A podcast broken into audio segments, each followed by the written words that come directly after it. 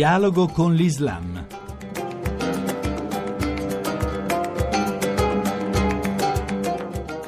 Bentornati all'ascolto di Dialogo con l'Islam da Riccardo Cristiano. All'inizio della settimana appena conclusasi, Papa Francesco ha rivolto un discorso di estremo rilievo al corpo diplomatico accreditato presso la Santa Sede, nel quale ha avuto un grande peso il dialogo con l'Islam, che ha affrontato a partire dal suo viaggio in Centrafrica. In un paese lungamente provato da fame, povertà e conflitti, dove la violenza fratricida degli ultimi anni ha lasciato ferite profonde nelle anime, lacerando la comunità nazionale e generando miseria materiale e morale, l'apertura della porta santa della cattedrale di Bangui ha voluto essere un segno di incoraggiamento ad alzare lo sguardo a riprendere il cammino e a ritrovare le ragioni del dialogo. Laddove il nome di Dio è stato abusato per commettere ingiustizia,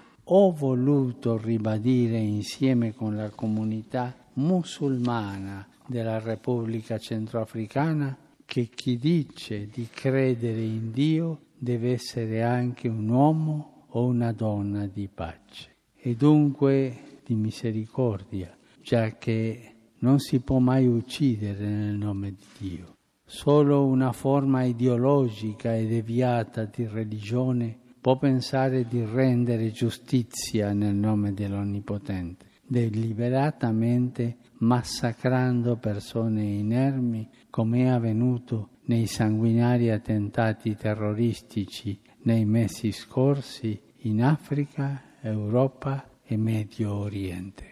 La misericordia è stato come il filo conduttore che ha guidato i miei viaggi apostolici già nel corso dell'anno passato. Mi riferisco anzitutto alla visita a Sarajevo, città profondamente ferita dalla guerra nei Balcani e capitale di un paese, la Bosnia ed Erzegovina, che riveste uno speciale significato per l'Europa e per il mondo intero quale crocevia di culture, nazioni e religioni, si sta sforzando con esiti positivi di costruire sempre nuovi ponti, di valorizzare ciò che unisce e di guardare alle differenze come opportunità di crescita nel rispetto di tutti. Ciò è possibile mediante un dialogo paziente e fiducioso che sa far propri i valori della cultura di ciascuno